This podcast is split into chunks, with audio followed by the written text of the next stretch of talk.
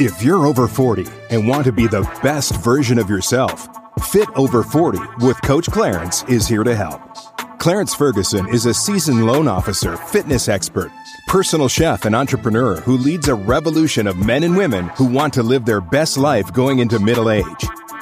Inspiring dialogue, challenging topics, and industry leaders are here offering tips and how to's to improve your life. Now, here's Coach Clarence. All right, everybody, welcome back to Fit Over 40. I'm your host, Coach Clarence, and I have a guest today. Uh, her name is Dr.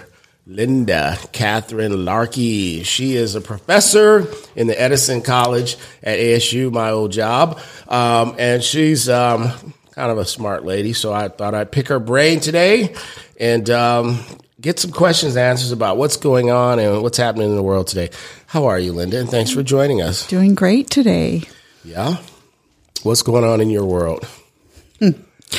A lot of transitions, but I, you know, who doesn't have a lot of transitions going on in their lives? I'll say. A new had a birthday, so just got into a new age. Happy. How old are you? Don't tell everybody. Are we going to talk about that? Yes, we it's we that are. magical year sixty nine. Well, hey, now that, that Woohoo! Oh well, thank you. genetics, good genetics. Maybe some good living. Who knows? That's awesome. Sixty nine. That number, that name has um, and that it just brings We- back we- so many memories and thoughts. so we're just good that you're sixty nine. Yeah, good. All right. You just Well, don't we'll to be move on. sixty eight and owing one. That's the worst. All right. So um, what's going on at ASU? How are things going? We have a a, a lot going on with um, the usual having different strategies to really keep ASU up front and center, and it's a it's a, a top research institution. It's one of the things that I was brought there for. Uh, 11, 11 years ago because I had three large NIH grants going on and our college didn't have very many of that at all. But now everybody around me is just popping and research grants are coming in left and right and we're doing very well. My latest uh, looks like it will be, and we, we don't talk about it like it's funded until we get, until the fat lady sings. There's a very specific document. say fat lady. We say larger person. the larger person, the larger lady, Our show, the larger lady. the bigger woman starts singing. But I've been working with um, the company called Calm. If you've heard of the app, it's the top meditation app, and I'm on their scientific advisory board. I work with um, Dr. Jen Huberty, and we have been working towards getting funding to do some research with their with their meditation app, and and we've been doing that actually for quite some time. But the final one looks like we're going to be able to get it very likely until that that specific documents gets issued because of our score being just about perfect.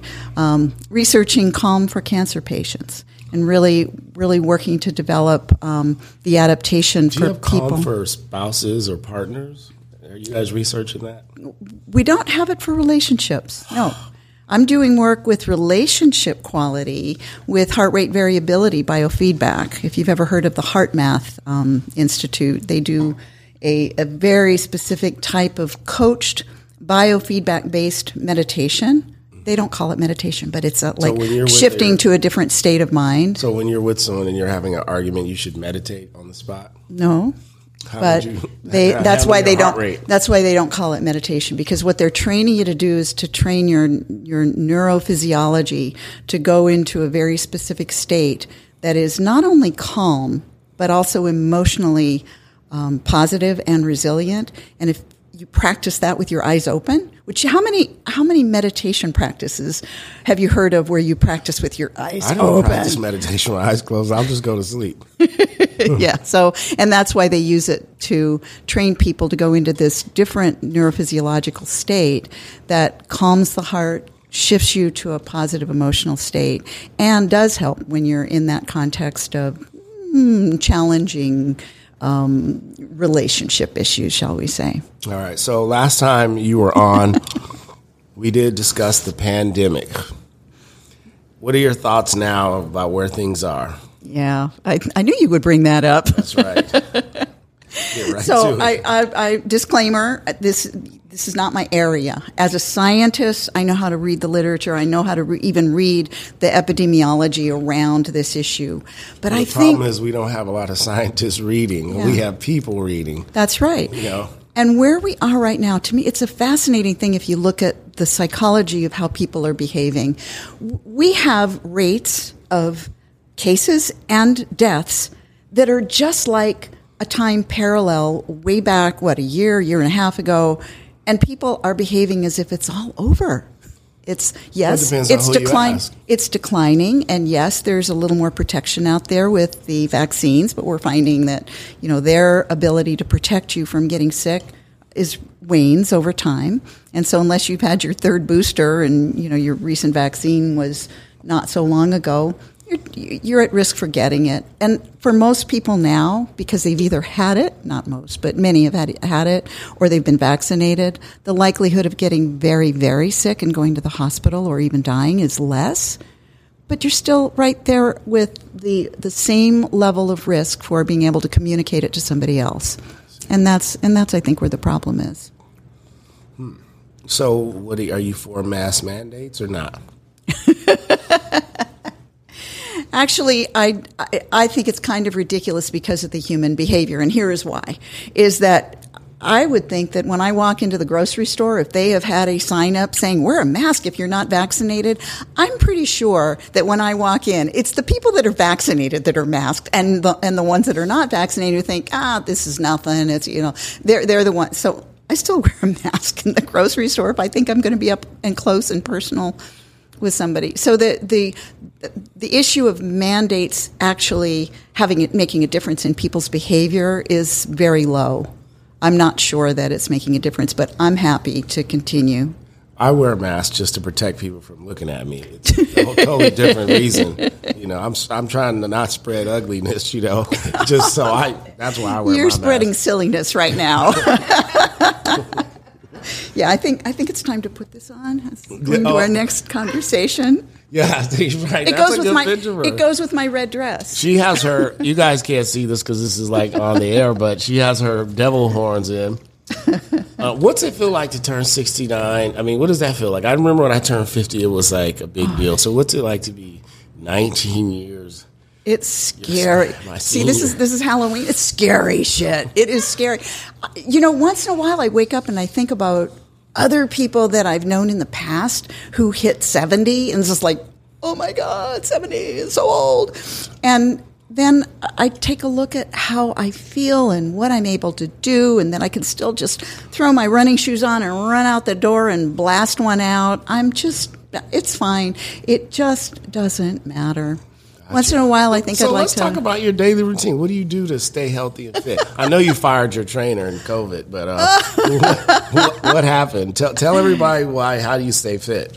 I have a habit, and it's a really long ingrained habit, and it's less of a habit that you say I cultivated that to um, with with grit and toughness to make myself do. No, my habit is out of desire, and I love to run. I love to move, and I love to be outdoors. So all of those together, the pandemic was kind of a, a positive. Not, I mean, you know, not the pandemic part, but the getting locked down and saying you can't do much or go anywhere um, unless you're outdoors.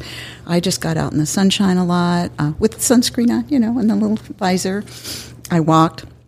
But because I started realizing that some of the wonderful benefits of resistance training were st- were getting lost along the way, I picked up I picked up on the the lunges with weights. I bought a couple of sets of weights.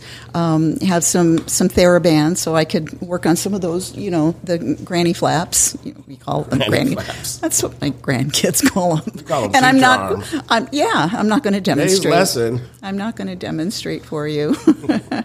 but yeah, you you were trying to ask me what are the benefits of resistance training? No, I was just asking you, what You know. you, what's your routine to stay Yeah. healthy? And I mean, you're in better shape than most 30 year olds. So, what's your secret? Do you have a really cool trainer?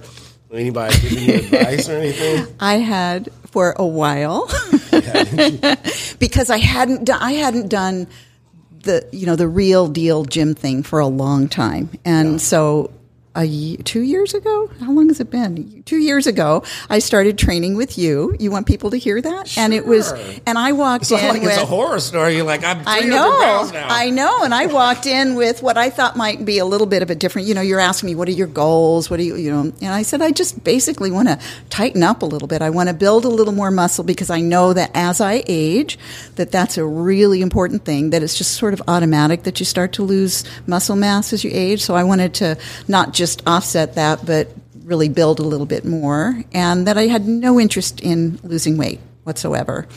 And so I, you know, I, I was able to learn enough of what are some of the parts of my body that work well and can do that. I've also got some, some problems with certain mobility issues. So I found, well, don't do that because then you're going to really be in pain. And, and I don't mind pain, muscle pain, but joint pain that's secondary to movements that don't work so well.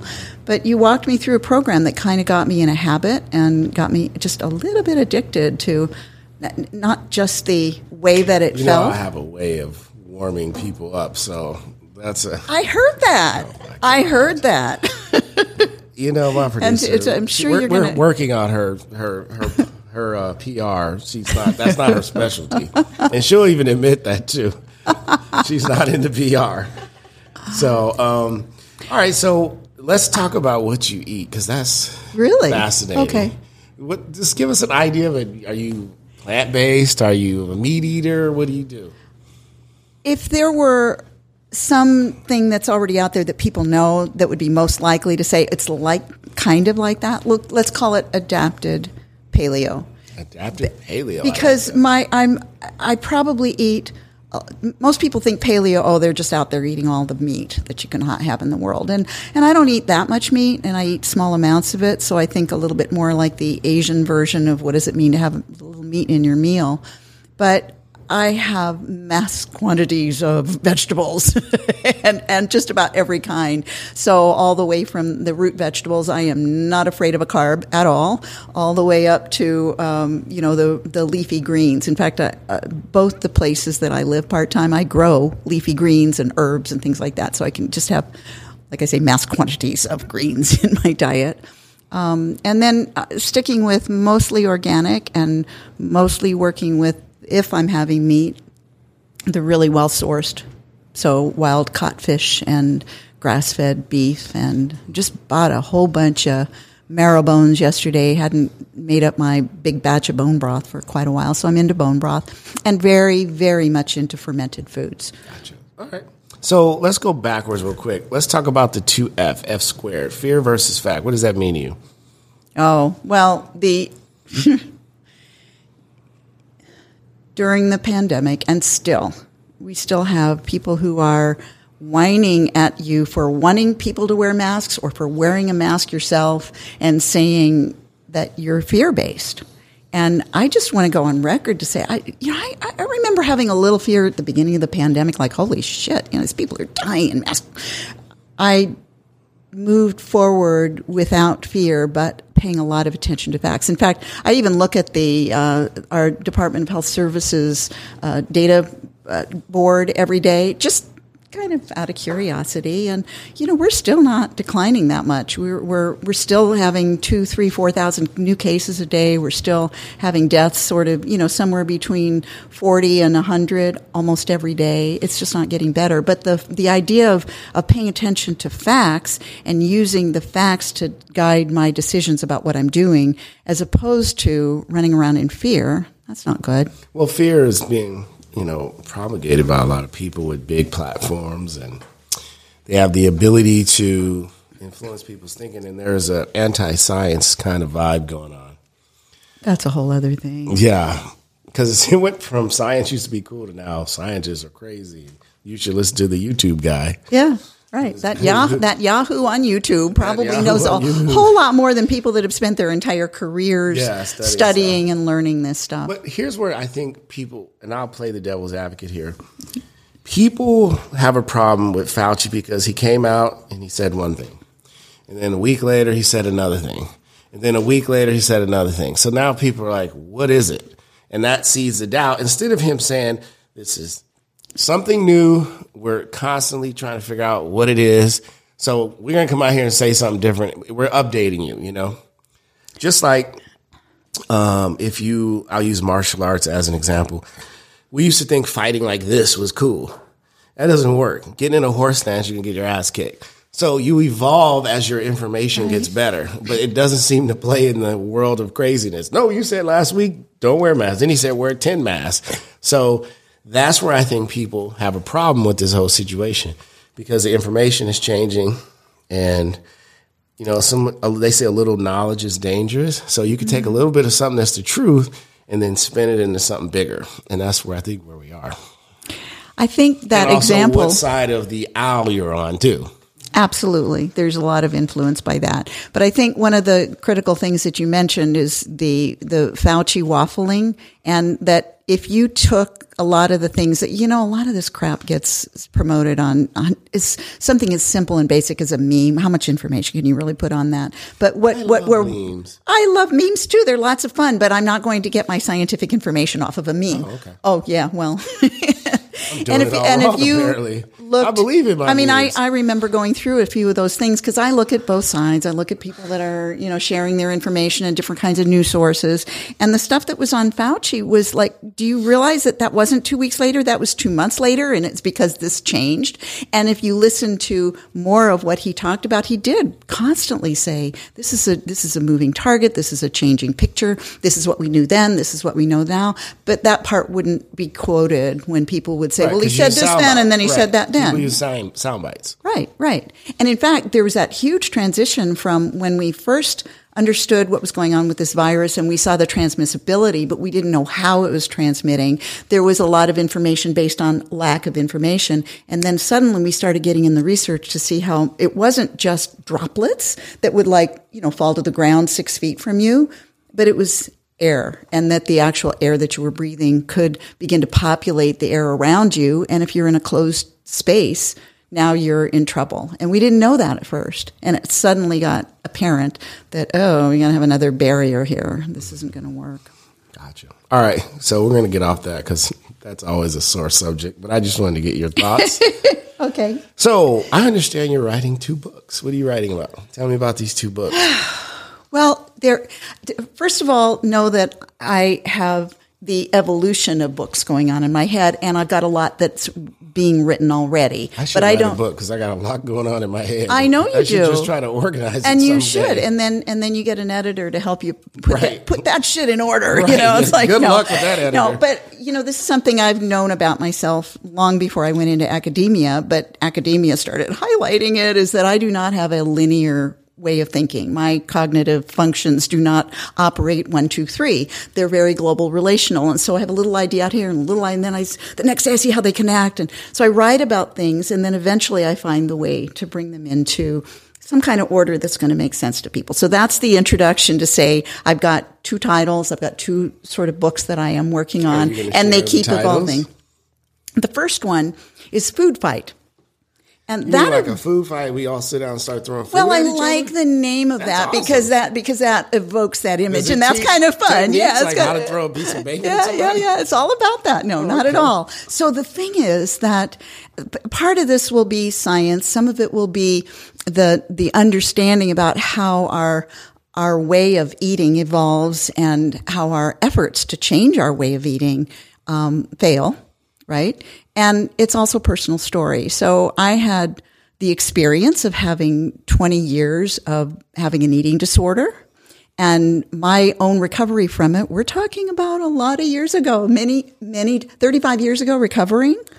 Yeah, a lot of years ago, where a lot of the things that are being used now in the area of managing eating disorders were, had not emerged. But here's what the book is really about. What I'm understanding is that having gone through my own recovery using some of my own creative juices and dreams and whatever, I, I, I had a lot of different ways that I went through the recovery. I began to see how very healthy I was in my way. Not, and I'm not talking about healthy eating. I'm talking about healthy attitude, healthy understanding of my relationship with food. And then as I got better and better, I watched how many people don't have anything near that. And they don't have to have an eating disorder, but they've got, most people have a food fight going on inside of them. So most people that I know, and, and, you know, I know a couple that maybe aren't quite that way, but most of the people I know, and especially women, but I know this goes on with men. They don't talk about it as much as the women do. You mean Have- like corn or flour? yeah, that that That's kind of like is it corn or is- flour? it corner taco? flour? Is it Yeah, taco? is it Yeah, street tacos. Like that's, that's- the food fight I have. perfect example. And for most, What's the right one? So I know. I don't know. just- well, that's it. The answer is within. And I know that sounds kind of corny, but for the most part, if the food choices are driven by a whole combination of things that come from inside rather than I was told this and somebody told me to do that and I'd be a bad person if I ate this and oh I want it I want it I want it but oh and then I'll feel so guilty and all that crap that goes on in people's heads and then it goes on in their gut because that doesn't work so well when you're fighting in your head. They end up like, not, they lose they got all these lose the battle and it shouldn't be a battle at all and that's the point is that when when you get to the place where food is just another lovely part of your life and you can find that there's kind of an internal signal that says yeah i would feel good if i ate that right now or i wouldn't feel so good if i ate that right now or understanding how the balance of the blood sugar and all of that and the chemicals in the brain work in response to food where you don't have to depend on the science but you've learned it by your own experience. It's pretty normal for people to adapt to a internal signal rather than all the external stuff and the food fight going on in their head I see. And what is the other book about? So the other book started with um, years ago. A friend was at the poker table with a bunch of other friends. I don't play poker, but my ex husband was at the table with a lot of other friends, and he started getting a little disconnected from the game. And the guys were, "Hey, what's going on, Joe?" You know, his name's not Joe, but I'm holding holding his um, his identity uh, private hey, what's going on, Joe? Yes, uh, he's just off in some other land. And then he starts to say weird things. And then he finally says, you know, guys, we really are all one. And they're just hooting and, ho- I mean, they just think this is hilarious. And he gets up and he walks out the door and they find him the next, somebody finds him on the walking to Sedona looking for the alien, you know, some Carlos Castaneda Did reference. that to this man? I didn't do that to this man. I'm I'm watching this and I'm hearing this story, and I remember how they made fun of him. That this was like his moment of one person would look at that and say, "This was a psychic break." I mean, the chemical, the chemistry went way off, and he's down the tubes, and we better put him in the hospital and put him on a bunch of drugs so he quits seeing that reality of that we really are all one. But I remember back then I was thinking, well, yeah, I think he's kind of right, but you know, I wouldn't do it in the middle of a poker game and and I became enthralled with the idea that our brain chemistry keeps us in a real so-called world that we're in that prevents us from seeing that other reality of that we really are all one.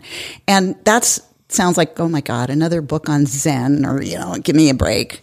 But the idea of the book is that we are all searching for that, whether we know it or not, and that we are all longing to meet that place where he was, even though they called that crazy and put him in the hospital for it. I want to be in that place too. The book doesn't get called that. It has the word one slashed out, and then up in the corner instead it's addicted. Because the contention here is that most of our behavior, most of our thinking, most of our patterns are based on set cycles, and that we are mostly stuck there. And that's that is what's keeping us from getting to that other place and understanding it. Excellent. That sounds interesting. that one seems like it's going to be a good one. I have to read it. You asked me what I do to keep healthy, and you focused on this is what you usually focus on. I understand it is the physical activity. What do you do to stay active? What do you eat? Other stuff and you focus that. on mindset. And so the mindset side of it for me is deep practice of meditation. And I don't think we change much of that whole brain chemistry or that core unless we spend So a good amount of time with that. So I happen to know one of your habits, but I won't say it unless you choose to disclose it when you're at your what? when you're at your home up in the mountains in California. Could care to share any of your practices that you do up there? Well, there's some that are more shareable than others. No. Okay. Trying to think of what is he thinking? What is Oh he thinking well, you- about? yeah, listen, if you want to share, you can share, but I'm not going to put your business out there. But I was just curious because the mountain, or any time you're in nature and it's different, you Yeah. you connect differently. Yeah, we have. Um, in fact, I'm I'm working with some other folks on looking at that connection between nature and the meditative state, and how that actually might get enhanced when you're in nature. And the qigong practice that I base a lot of my own work on, um, basic core principle there is that there are elements and essences in nature. I mean, it's not like you're outside and you suck in that leaf from that tree, but that there is an energetic connection and that there are different things that can begin to change the energies in your body. And if you think of traditional Chinese medicine, it's all energy based, not woo woo. They've got very clear meridians mapped out, ways that they've been validated. So one of the things that, that I do when I'm up there, um, I used to call it my front dirt, uh, right in front of my house, but it's now it's got a little flagstone on it, but it's still earth based. And I like to get out there with my feet, bare feet on the ground and practice Qigong. Um, but I feel like I am just as connected to nature as I am to other humans. So the oxytocin is probably flowing, and that's a good thing. So I I, can. some listeners who aren't very sharp. Could you explain what oxytocin is, so or maybe the host? Oxytocin is thought of as that that biochemical associated with uh, love and connection. So it gets generated when a mother is nursing her baby. Um, it gets generated just even with the touching of skin, um, and it has a lot of benefits. Horny, but that's oxytocin. Then that's a new word. That's That's a safer way. there's there's it. a No whole one will know what you're talking there's a about. whole lot of other chemicals that that get generated going. Oh, what is that? Oh, don't worry. depending on which side of that. I mean, you might even have a little excitement, and that would be more of your epinephrine getting generated. You know, but there's they all mix together, and they do a lot of different things. But the oxytocin has a lot of um, benefits. So uh, not only will I get out there and practice qigong, but like in the middle of the night, I might be out there under the stars. Sometimes. Um, for me, because I'm in a place where nobody can see me, I love being outdoors without my clothes on. It gets a little cold in the winter, but um, you know when you're when you're warmed by the inner experience of only white- oxytocin connection. I just have to say that's something only white people can say. You have never heard Clarence go. You know, I really love being naked out in nature. Somebody's going to call the police. Enjoy that benefit. I will. Just, I just, and I acknowledge that I am Yeah, privileged I can't, that I can't do that. Like, you know, I like to go on Camelback and just be free and you know take my clothes off. And I will say it's also the male female thing. You know, you, you go out running on the canal and some female steps out of the out of the bushes with no clothes on. Yeah, you shrug your shoulders and keep going. But a man comes out with no clothes on, you go and like call the police. There's you know, I just That's got just I got flashed. fair. I'm t- I'm telling you, I'm aware that that's the issue. Yeah, I get it. I just, yeah. By the way, I had been flashed on the canal years ago. It made me stop running at night I on the canal. that. It was just really you stopped flashing at Yeah, night. Yeah, that was wasn't- probably wasn't a good huh? career move. No, is you know that trench coat in Arizona. It's just hot. You're sweating. after a while, no one gets scared. So it's just like whatever. Try a negligee next time. Being a negligee, that's even scarier than anything. So, all right. So I have a question for you. What is slow science? Oh, that was the, that was the last thing we would talk about if we still had time. Mm-hmm. Okay, so We have plenty of time. you remember, and it's still around, the movement with food and cooking, slow food, and and we think of that in a very positive way. It's like, oh man, if you're going to take your time and really do it right, and and cook from scratch and all of that, that's a good thing. And in science, that's a good thing too, for the most part. What I would say is that in the 25 years I've been involved in doing scientific inquiry, setting up research, doing, you know, designing the research and then getting it done.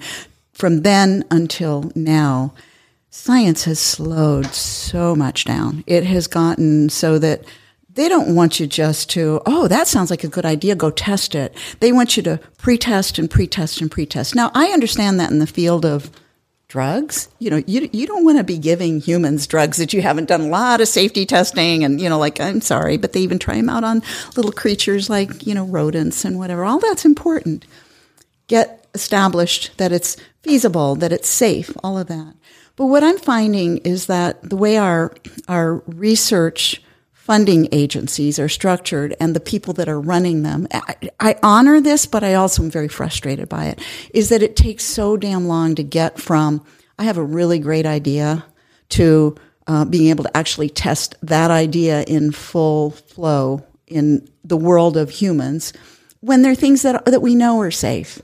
So, for example, I do work a lot with that heart rate variability biofeedback, that state that gets, it has a, you get a device that gives you feedback to say, oh, you're in that sweet spot. You're in that spot that not only is showing me that your heart rate variability is good, but it's also telling me that you are probably in a, a deeper, more resilient state. You're cultivating health. You're cultivating neurohormones that are going to be beneficial. Well, I like doing that with all kinds of different populations.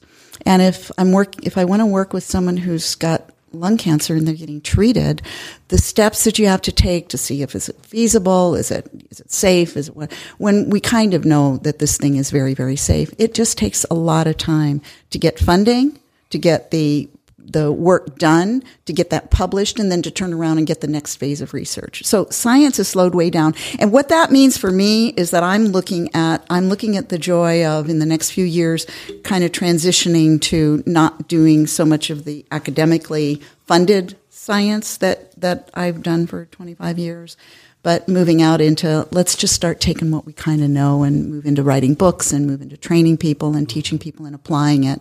I'm not denying that evidence is necessary, but I love the idea of being a little bit freer of that uh, yoke of having to do science in such a slow way that it takes you three years to do your pilot study and then another year to get funded or two to get funded to do the next level and then another five years to do the next level and 12 years later people get to hear about it and then even then, when it gets in our peer reviewed published journals, it might not even be It, it won't.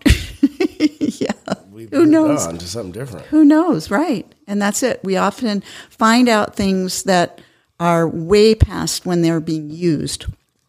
And then by the time that gets published, they're, they've moved on. I see. I see. So, what are you passionate about going into 2022? I am passionate about going on sabbatical which everybody thinks sabbatical means that when you're an academic, oh, you get to take a vacation, and you do not. you have to apply. You have to show what it is that you plan to do, and usually the expectation it'll be uh, revved up to a new level of doing things a little bit differently, mm-hmm. and often it means going someplace else, but not always. Um, and so I don't really have a plan to do anything other than my you know, back and forth from my California getaway place where I can work. In fact, I work better there.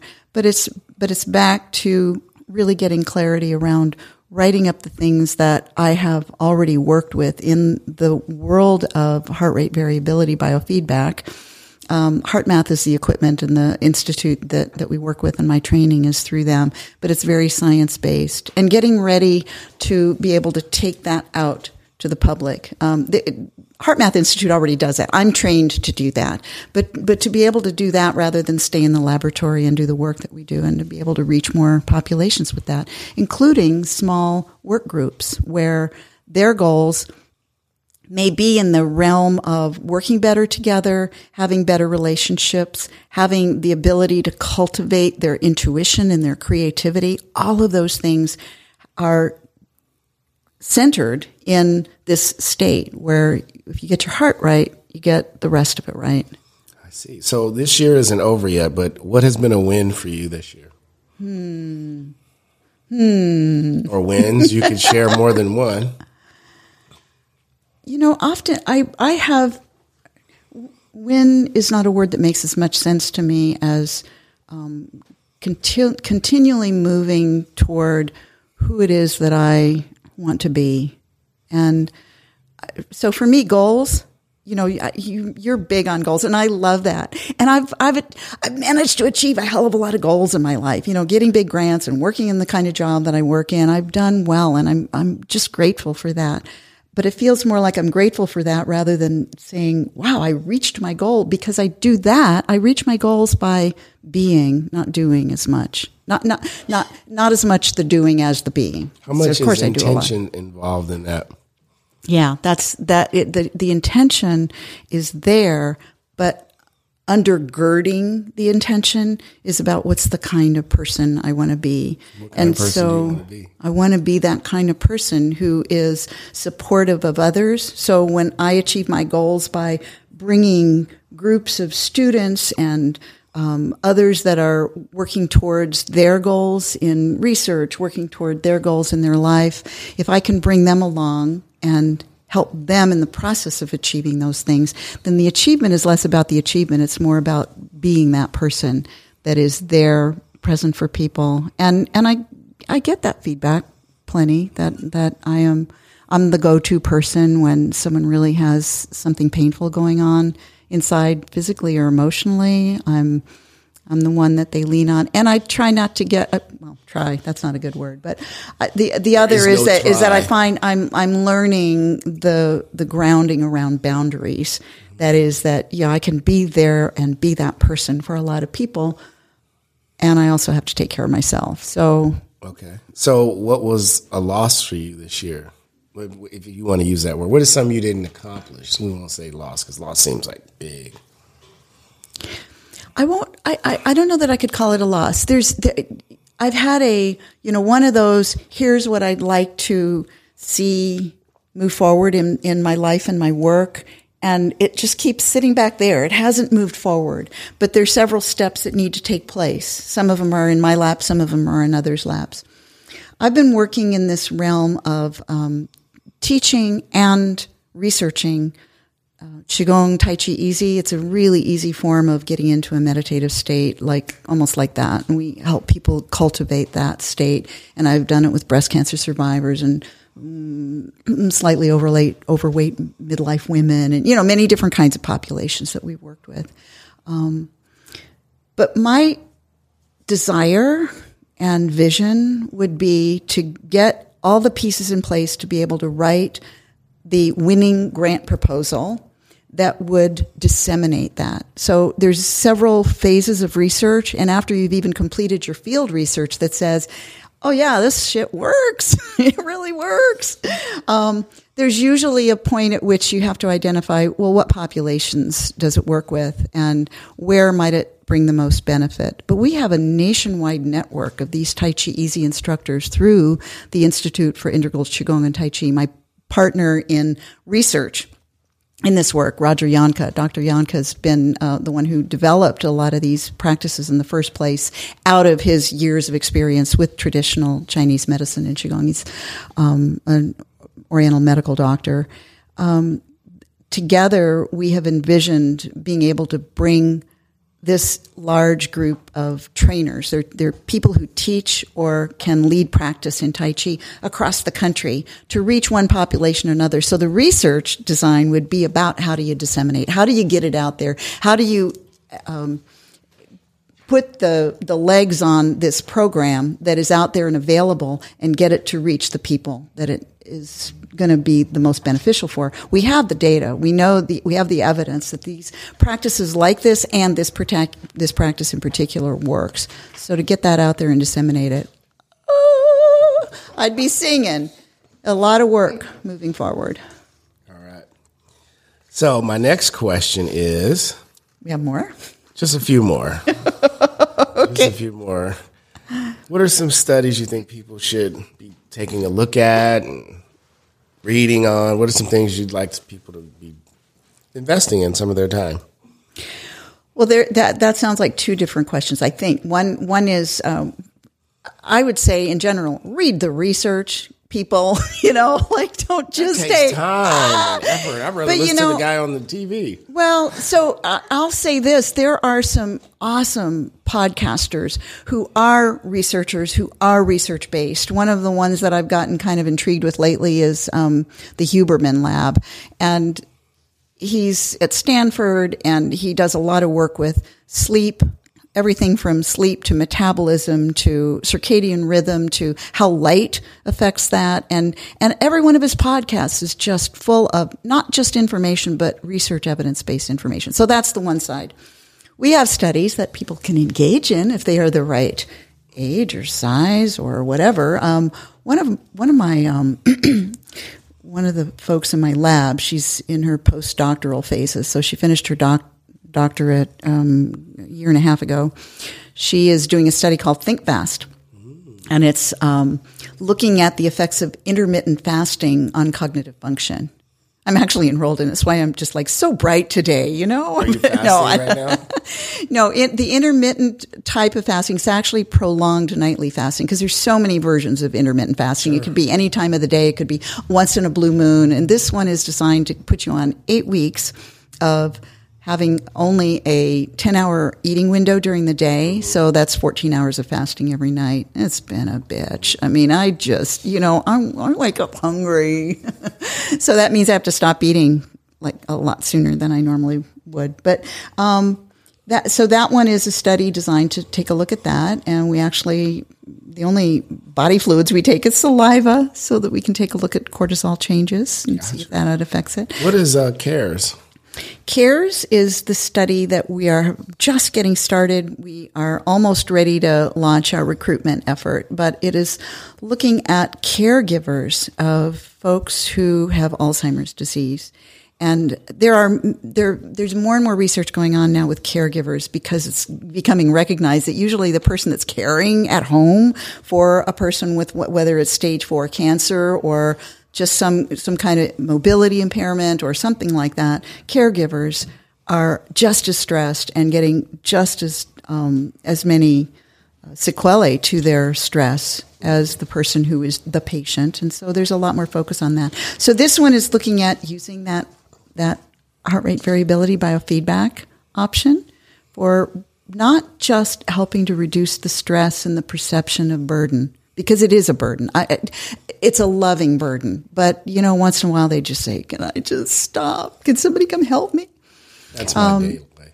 And the the if I'm on idea the phone is Laura. also to look at the relationship because there are the ways that you cultivate the heart rate variability to be in the range that you want it to be requires that you evoke and remember or think about and and breathe in a positive emotion.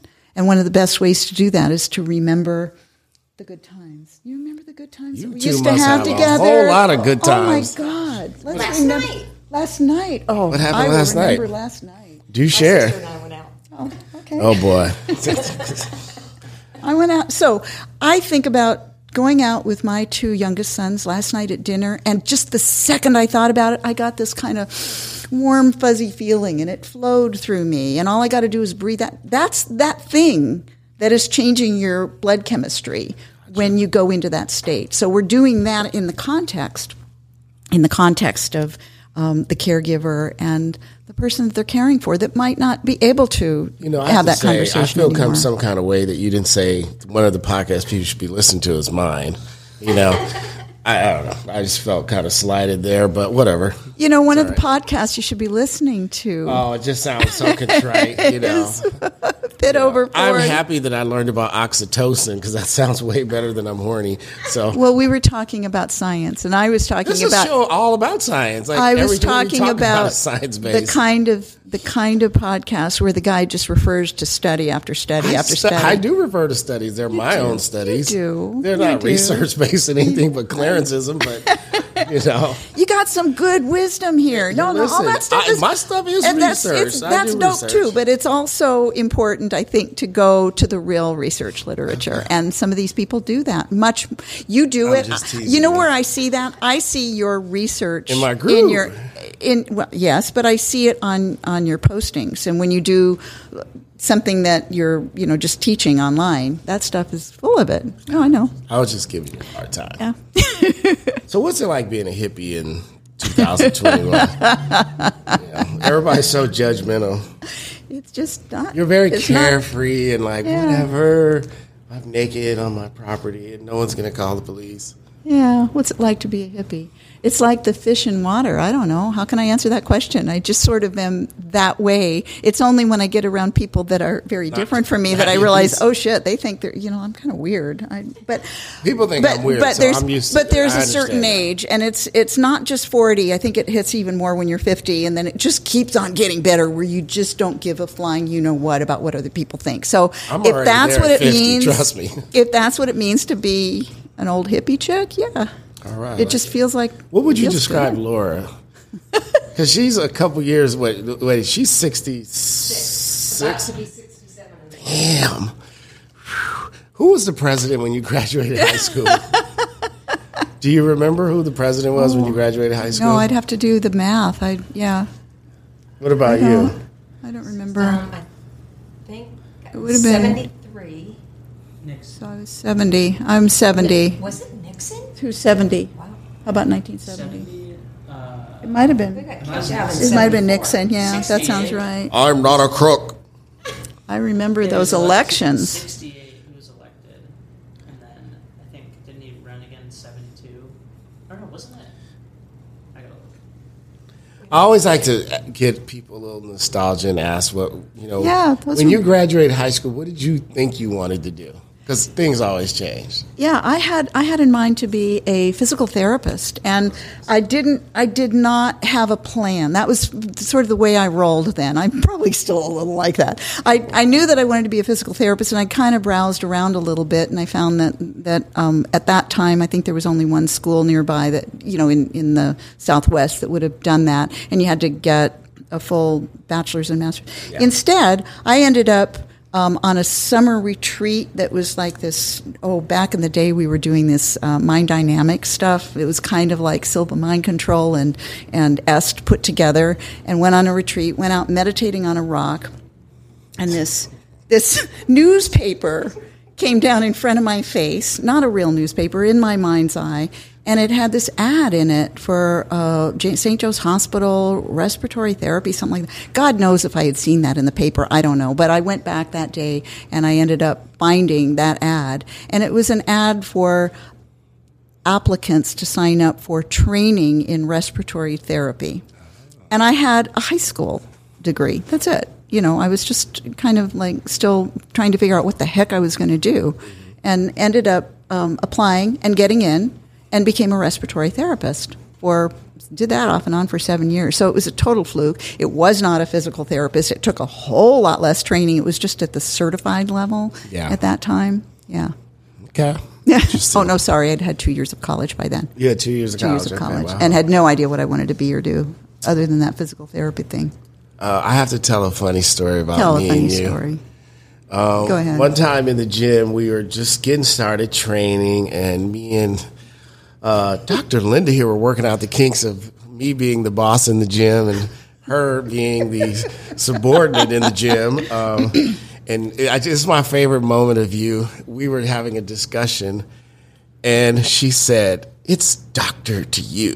I was like, "Okay, Doctor Lucky. doctor, yeah." And you know I was kidding. No, but you you've were never, serious. never given oh, me. She gave me you the business. ne- it is doctor to you. I was like, okay, well, it's Clarence, so Yeah.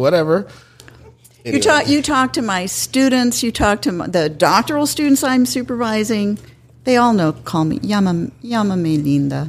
Call me Linda. They, you know, Except it was a when you- joke. it was a joke. Yeah, okay. she had a Scorpio moment. You're in the Yeah. presence of Scorpios. Do you know that? We rule, just so you know. It's the best sign. I love some scorpions. Mm-hmm. Scorpios. Scorpion. I do too. Is that- is A few, some of them suck though. And, and I was just going to say, and then there are Wow. others. Wow. Good thing your audience didn't see that gesture. Yeah. Just my audience knows about mashed potatoes here.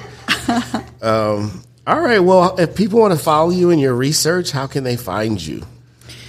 Well, let's see. We've got a website. It's a Weebly website, but you just I think you just need to know uh, larkeyresearch.com. Is that right? Is that what or larky It says Research- larkeyresearch.weebly.com. Weebly.com. Sorry. Yeah, I don't have this stuff memorized. you know. All right. And on Facebook, you're Linda.Larkey? Yeah. Okay. Is there another Larkey out there?